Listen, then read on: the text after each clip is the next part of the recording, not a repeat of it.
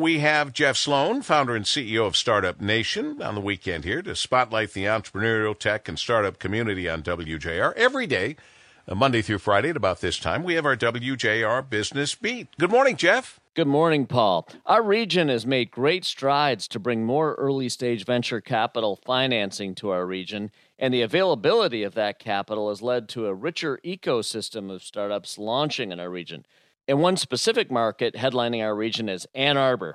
As reported in DBusiness yesterday, Washtenaw County has seen a 31% increase in the number of venture backed startups over the last six years, now with a total of 55 such active startups. The DBusiness article cites a report by Entry Point titled 2020 Ann Arbor Entrepreneurial Ecosystem Report, which was just released. Entry Point is a nonprofit research institution that delivers research insights and implements programs to promote entrepreneurship across the Midwest. Emily Hines, founder and managing director of Entry Point, offered the following commentary on the fertile Ann Arbor market for supporting and growing successful startups. Here's what she had to say Ann Arbor has a history of founders who have launched successful companies and continue to invest in the region.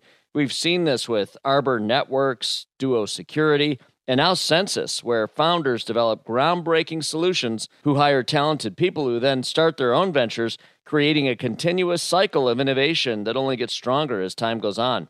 And with respect to the importance of Ann Arbor to our region's startup ecosystem, get this Ann Arbor now claims 38% of the total venture backed companies in the state of Michigan. And the 55 active venture backed startups in the county have raised nearly $1 billion in venture capital funding.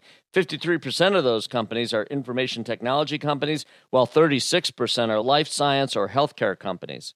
The Ann Arbor startup ecosystem underscores the importance of creating a culture of entrepreneurship, supporting local startups with critical early stage funding, and then having the successful founders of the startups that make it foster further growth of the ecosystem with their own investment dollars matched by their leadership to fuel the local startup culture.